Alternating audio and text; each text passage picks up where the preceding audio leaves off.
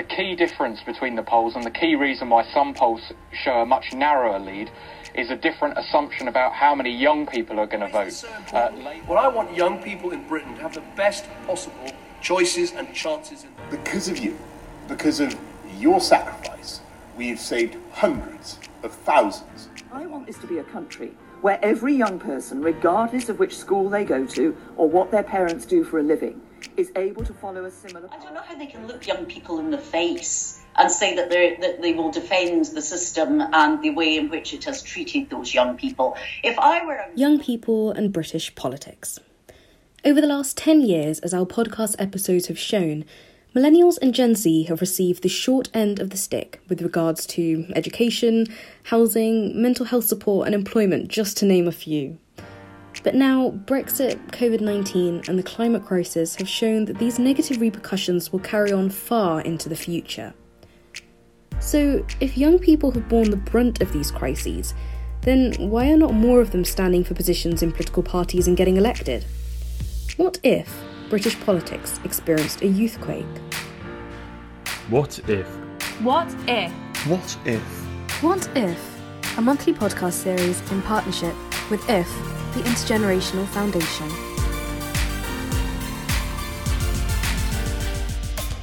Those aged between 18 to 30 only make up 3% of MPs and less than 10% of local councillors. In fact, the median age of an elected MP is 51, and for a local councillor, it's 59, much higher than the population average. This isn't representative, is it? I spoke to James Sloam, a professor of politics at Royal Holloway University, and Liam Hill, a digital campaigner at the Intergenerational Foundation, to find out why. To state the obvious, it's quite easy to understand why under 18s aren't in the House of Commons because they're still in full time education.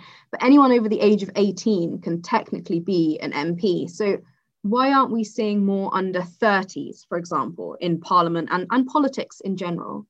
I think the reason why young people are put off by certainly mainstream political parties um, is partly to do with our electoral system. What we've seen over recent decades is a movement from sort of this traditional alignment with political parties to involvement in issue based politics. And that issue based in politics includes key issues like the environment, housing, poverty, um, whatever it is. And within the British political system, you simply don't have um, the variety of political parties that can have an impact. And so if you look over at a country like Germany, that is both decentralized, and so the regions have a lot of power, and is also has proportional representation you have a party like the green party you know which is doing very well has a lot of young members and it's really the um, british system that puts off um, first of all um, younger voters and then also younger party members. And there's also within the British political system, because it's so centralized around Westminster, there's this tendency towards hierarchy and control. And so if you look at the young conservatives or young Labour groups, if they go off message, um, they're brought to account pretty quickly. And so the amount of freedom that you have as a young person um, is very limited unless you toe the line. I think also it's it's really worth it's really worth going over the kind of other institutional barriers the practical barriers to entry. One of those is simply the cost in terms of the amount of money that it costs to to live in a seat that you think might become vacant in time for the next couple of elections, to invest just your own time in in traveling around places and meeting people and making connections with local activists that will help you to secure a seat. Um, there's research out there suggesting that in terms of both the investment that uh, aspiring MPs have to make in terms of their time and in terms of sort of lost work hours, that it's in the high tens of thousands and even the low hundreds of thousands. Um, and so it's no wonder that younger people are kind of prevented from from being a part of that system. I guess from my perspective, there's two sides to it. You know, there's the supply and there's the demand. And obviously, you have problems in the demand side where young people are being put off by politics, or some young people are at least. But you've both raised some really powerful issues of the institutional financial barriers. Um, but do you think maybe there's a third and there's a logistical issue as well that actually young people don't even know how to get involved? Um, there is a clear um, relationship between knowing more about politics, um, having greater political literacy, being um, taught in schools, for example, and um, political engagement um, with the formal political system. And so I'll always ask my students when they come to university and sort of teach, teaching them politics to what extent they've learned about politics at school. And it's very variable. Most of it's sort of very small unless they happen to have done a politics A level. And so the amount of learning there is uh, is tiny. And this is problematic because young people are engaged in politics, but it's about connecting the issues they're interested in to um, the political system. And that's where um, knowledge, logistics, working out how you actually can make an impact um, is a problem, especially if they don't see um, people like them in politics in the first place. I think that that really does lead into, I mean, 2019 especially shows us the problem that, that we have as young people, as a, as a kind of group of people seeking political representation at the highest level, in the sense that we know, for example, that um, older cohorts of voters are larger. We know that um, they're much more likely to vote. Uh, over 65s in the 2019 election, uh, three quarters of them voted, and the same figure for 18 to 24s was under 50%, I think. And so you've, you've got a real problem there because it's no surprise that parties who caught the the elder generation, the older generations uh, votes are the ones that are winning at the moment, and so there's a real uh, a real kind of vicious cycle in the sense that um, younger people see that their votes aren't translating into into uh, power for the parties that they're voting for, and so they're, they're less likely to kind of engage with with party politics. So, what do you think the consequence then is of this underrepresentation? Do you think we're entering a gerontocracy in which older generations are in power and then by default they're just dealing with issues specifically for their demographic? Or what are your thoughts on that? So, we, we have, in demographic terms, the oldest um, electorate society that we've ever had. And that has problems and it leads to reactive public policy because, as you, as you said, Elisa, we're um, the government is always then dealing with crises and crises and crisis management. Um, whereas if you have young people and young people's interests um, engaged with public policy, then it leads to something that's more sustainable, that looks further um, forward in the future. How you actually deal with this, I think that you can have small scale um, democracy, but I think the opportunities for this are very limited within the UK, especially um, given the fact that um, local government and regional government are not very well funded and have um, relatively little power compared to other countries. And I think to um, kind of uh, double up on, on James's point, um, not only will will the values of young people kind of um, as they as they track older become more dominant. I think also the the concerns of younger people, if they're not addressed by by this generation of politicians, will have to be addressed by the next one. So, for example, um, the price of housing, the the lack of sort of good uh, sustainable jobs out there for young people. If those things aren't addressed and are still a problem, you know, for people who are in their 20s and 30s now, there'll still be a problem for people who a lot of people who are in their 30s and 40s um, in a couple of general general elections time.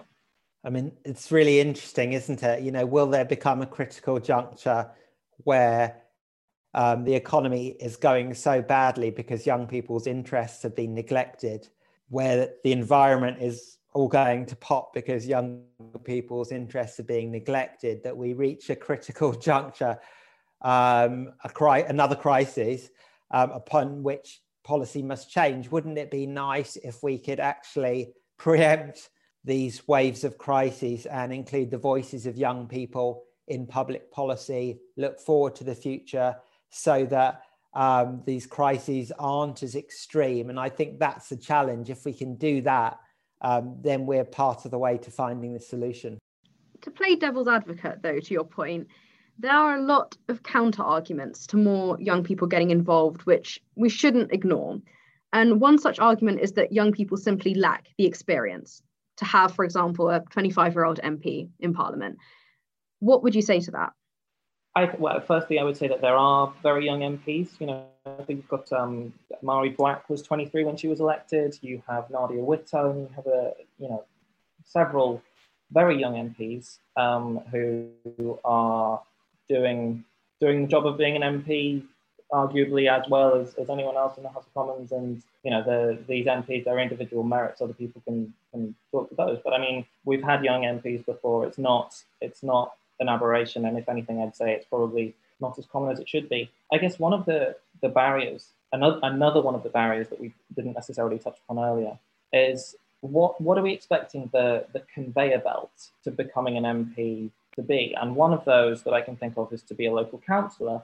And another thing that we know about local councils is that they skew really quite significantly again to mostly electing older representatives. Um, only 3% of local councillors um, in 2018 were under the age of 30, and less than 10% were under the age of 40. And so I don't know where we are expecting lots of you know experienced and confident young MPs to come from if there are so few uh, young councillors to choose from. Absolutely, I think that it's a really important point Liam makes about um, developing the skills and self confidence um, to be able to speak in public. So there is no evidence to show that um, young people are particularly less knowledgeable about um, political issues. There is there is evidence to show that they know less about political institutions. Um, but part of the perhaps the knowledge about political institutions is less important than the experience of actually engaging with them. And as Liam says, becoming a local councillor or um, getting involved at that um, local level is really important. And uh, just to follow up on my on my point about local councils earlier, as well as kind of being an important way for young people to be involved in politics and gain experience of politics, it's also really important as far as the decisions that are made at a council level affect young people. And you know, for example, to take uh, house building, you know, some of the some of the greatest um, barriers that there are to building the, the kind of good and affordable houses of the future are at a local government level, and the fact that um, the fact that local government is the people involved in local government skew older kind of helps to explain that fact. So the times that they hold the council meetings are often in the day, and younger people who are often working or in university or school or whatever um, just simply can't make that. And I remember speaking to some people, um, some councillors and young people, and it seemed that councillors um, of an older generation they weren't doing it deliberately, but they weren't even aware that holding meetings at a certain time would mean that younger people couldn't come to those meetings. So sometimes there are some small wins just by making um, people within the system aware that there is a problem. There is a problem indeed. Institutional and financial barriers, a flawed electoral system, and the increase of single issue politics are just some of the reasons why young people are underrepresented in British politics today. We'll be returning to both Professor Sloam and Liam later on in this episode to discuss some of the solutions to the problems that they raised. But what do young people think for themselves? Why aren't they getting involved? Do they even want to be involved in the first place? I spoke to three young political enthusiasts, Ollie, Tom, and Aisha, to hear more from their perspective. So, the number of millennials and Gen Z that are currently involved in British politics is very, very low. So, I'm interested why are young people not getting involved at an institutional level? I think uh, it more sort of specifically, there is this idea that it's fine and it's good to be a politician if you're old, but it's not if you're young. You know, people who really want to go into politics at a young age, and when I say go into politics, I mean directly sort of as representatives, as MPs, people who want to do it from a young age are branded as career politicians. They're told they don't have any real life experience that they can bring to the job. And of course, I, I understand where that line comes from. But I really think it, young people are sort of shamed into not going into politics. They they think they can. They might be right in thinking they can do more in, in other lines of work. But I think there there really is a shame around politics at the moment, and, and it's really hard to get rid of.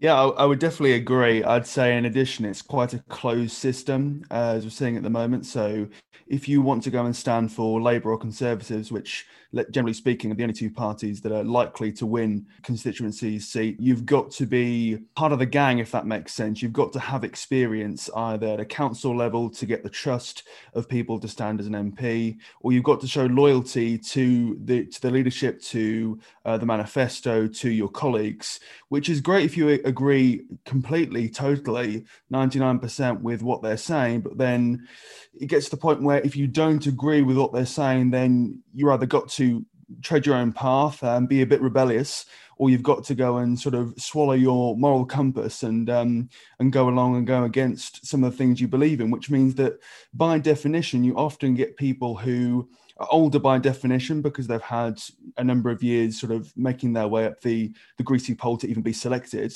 And then again, you have people who are more loyal to the party than perhaps certain demographics of uh, of society, i.e., young people, which means that often it's far harder for young people to be truly rep- represented uh, as an age group, really.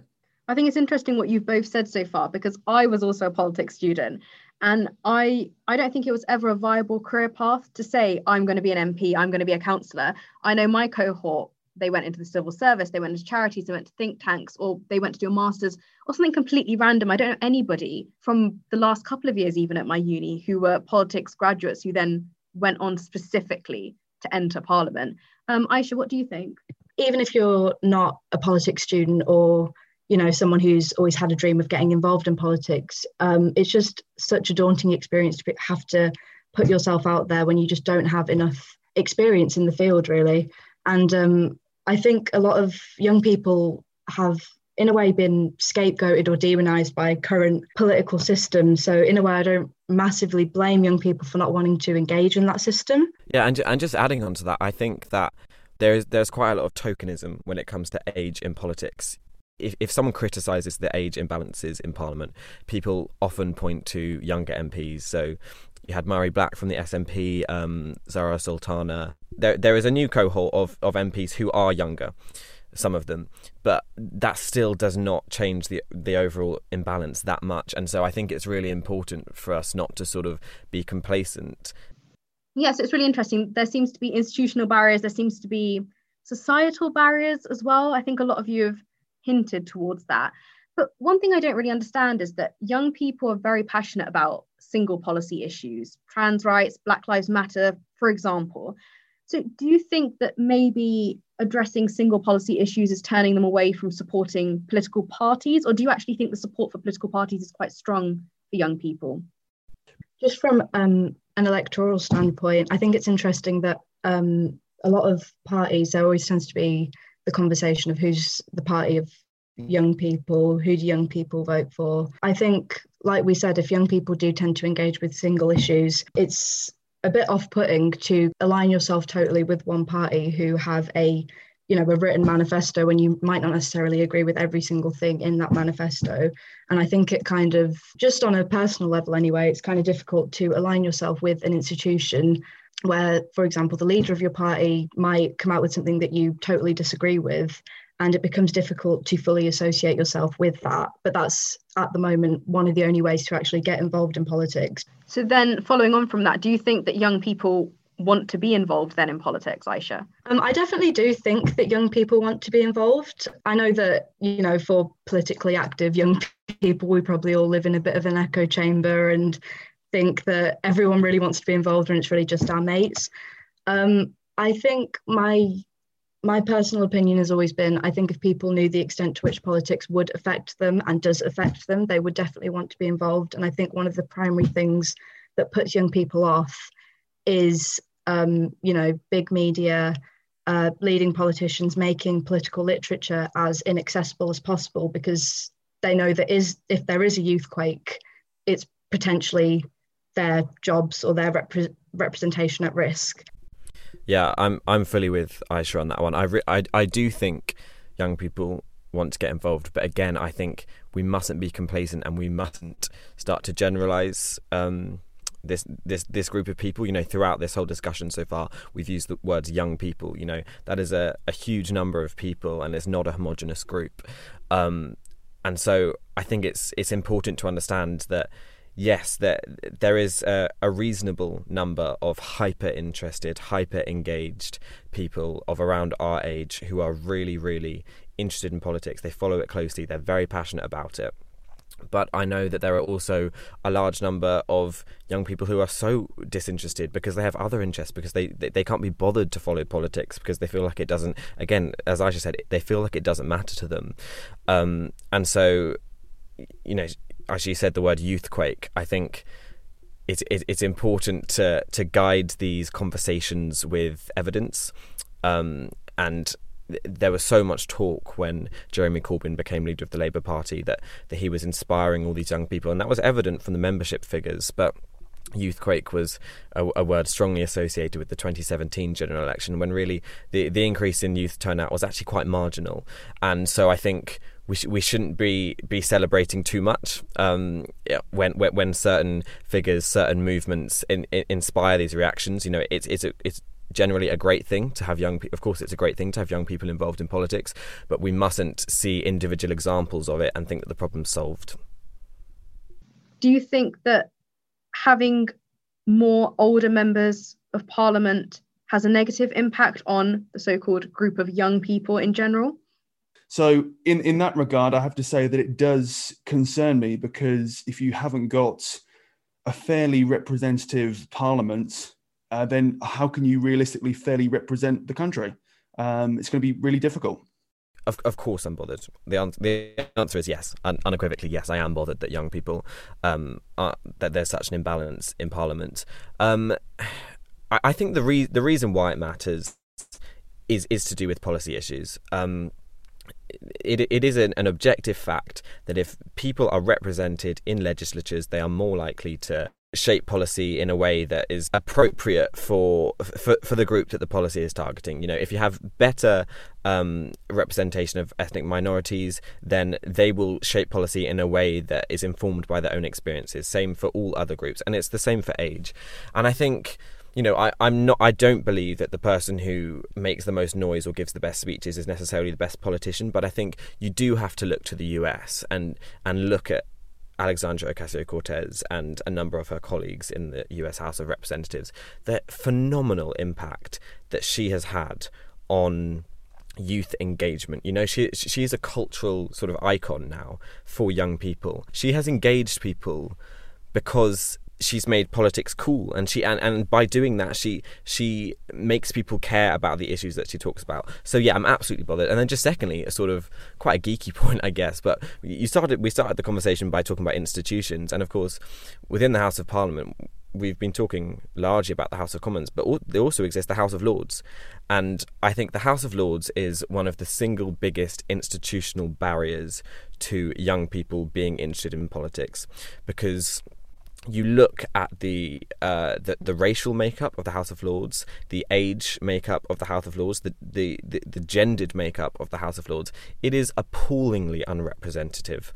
And you know, it, it's all very well saying you can stand for office in the House of Commons, but when you're next door to to to a body that can't even be elected, that is so unrepresentative, um, that that is one of the biggest things that that bothers me, and I think that's such a turn off for young people. Ollie, your point about um, earlier on, you said in the same way that like if you know people of color aren't represented at um, an institutional level, those issues aren't going to be addressed, for example, because you know it's just not going to be a similar experience. I definitely think it's the same thing with age, and I think one of the most uh, reflective examples we've got is with you know COVID nineteen university policy. University students tend to be constantly the last addressed, and I know that I'm um, definitely a bit biased as a university student. It does constantly seem that in our current situation, young people do tend to be the ones who are kind of just left on the back burner. We'll come back to them, you know, when we've sorted everyone else out, which uh, I do in a way attribute to the fact that there are no young people in power at the moment. There aren't really any young people who probably have the same concerns as us. And it's because it's a shame that I think politicians are a bit self serving. But when there is a problem that isn't actually going to affect you or isn't going to affect any of your peers or anyone around you, what is the motivation to address it? Uh, I think it's a shame that there aren't more young people involved at an institutional level because I do think that is the way you represent everyone. You know, the more you diversify the Commons or the Lords or any form of you know institution that's meant to represent people, the more issues you'll address and the more people you'll serve. Really, I, I would just reply by with one example being the, the policy issue of the climate crisis. You know, I think people of our age are un- unanimous in their concern about the climate crisis. Um, in a way that older people really just aren't, and it, it just doesn't seem to be clicking. And I don't say that in a patronising way. I just think young people really feel the worry about the climate crisis, and that's that is just one of many examples of why having more people our age uh, reflecting on issues that are going to come in the future. Yeah, it's it's about diversity of thought and diversity of perception in policy. I think. And I'd agree, and just go one further and say ultimately, if there's no young people representing young people, then young people will not be represented uh, to a full extent. I mean, another example would be the current housing market, house prices, rent prices at the moment. I've no doubt that if younger people were better represented, or those who are trying to buy a house, or those who are trying to rent for the first time, were better represented as MPs in the House of Commons, I don't think we'd see such a explosive climb in prices and sustained uh, climb at that uh, across different areas of the country, particularly in in the capital. So um, so yeah. I think just to add as a um, final point, I found that well, I think that um, young people would probably be more likely to take into account the long term considerations of a lot of legislative decisions. So I know this is like a mass generalization, but when I think of Brexit, for example, you know, I was 16 when that election happened. And if you looked at the voter statistics, the older you got, the more likely you were to vote leave. And the younger you were, the more likely you were to vote remain. I think I've got the right way around. but um, yeah, I think um, I, am not saying that's an indicator that young people are, you know, forward thinking and thinking towards the future or anything like that. But um, I think, you know, again, I don't want to be cynical and assume that politicians are self-serving. But if you've got young politicians, they're going to be thinking about how things are going to affect them in future. And um, I think that's probably something that's worth considering at that, you know, institutional level. So, what's the solution? I returned to Professor James Sloam and Liam Hill to find out what ideas they had The thing is, it is possible to create demographic change because we've seen it with, I'm not going to use race an exam- as an example, but gender. We've seen more women, still not enough, but we have seen more women as MPs. So do you think that age can follow that trajectory? Well, I suppose one of the one of the mechanisms that has been used to increase the representation of women in Parliament is all women shortlists, which have been, you know, very successful for the Labour Party primarily in terms of um, you know bringing up the number of the proportion of, of uh, women who are Labour MPs up to I think it's slightly over 50% now, which is great. And so I guess if you were going to follow that model, would be a case of, of saying young people are underrepresented in politics. We should have a, an all young person shortlist. And uh, there are all sorts of um, uh, legal difficulties that you get into with certain types of positive discrimination. James might know better if, if, if an all young person shortlist would be um, a possibility at all. Um, but that's absolutely one of the ways, one of the proven ways that you have demographic change at the highest level is just by saying, well, some of these uh, some of these seats, um, in the case of Parliament, are just going to be open to, certain groups of people. I, I think it's you have seen a massive improvement in terms of um, women's representation, but I think that it, you know the elephant in the room is the difference between the political parties. Because as Liam says, you now have just over um, fifty um, percent of um, Labour MPs are women. I think I believe Labour MPs who are um, come from ethnic minority backgrounds are actually slightly above um, the national average now as well. But um, there are other political parties that um, fall way behind on this. And so I think that it probably is incumbent upon, I think we should be open about this, the um, Conservative Party to do a lot more. Um, to appeal to um, these groups. The um, there isn't much difference, however, in terms of the parties um, between ages. I, I think to have the pipeline for younger people as prospective MPs, I think it's not just about having young people as MPs. It's also about not just having, when you do have a young P, someone who's come from a sort of policy group within um, the party, because I think, you know, they really, I'm not sure that, you know, they are always the best ones to um, represent the interests of um, younger people anyway, but maybe just the political parties reaching out. They don't necessarily have to have shortlists, uh, you know, all young people shortlists, but they do need to say, you know, have this sort of stock taking. We want to get to, I don't know, the proportion of young people that there are in the population between 18 and 30. We want them in parliament in our party. We are going to make sure that there's at least two or three um, younger people on every um, shortlist. I mean, that's that's possible um, solution, but it is really difficult um, changing mindsets. And also when you have these hierarchies that exist within uh, political parties, and I mean, they really need to engage more with um, social movements and sort of capitalize on the interest of young people in um, those sorts of issues. To add slightly to, to James's point at the end there, I think what we are seeing more in politics now that maybe does give us some hope um, about the way in which the, the system might be changed and more more attention might be paid to the issues that young people care about is that our, our, our political system in this country and in lots of other places is much more volatile than it has been historically. I hope that James will sort of um, agree with that. And it just it seems like um, with each election that passes, the, the result that you get is, um, well, not, it seems that things are slightly less predictable now than they were. And we're facing so many um, concurrent crises that, uh, that any one of them could kind of spiral into uh, a really serious change in, in how we do politics and how our party system is constituted. Um, so maybe I, I, think I think there is some hope in, in in that volatility and that idea that overnight, you know, the, the way that we understand politics, the way that we try to predict what happens in our political system can can change because of a because of a crisis, because of a, a social movement, because of a realignment that, that happens that you don't quite see coming. With the 2021 local elections fast approaching, now it's even more important to get the youth involved. IF believes that young people are missing from British politics. There are many institutional barriers to the younger generations actively getting involved, and this means they just simply aren't being represented at both a regional and national level. So, what if British politics experienced a youthquake?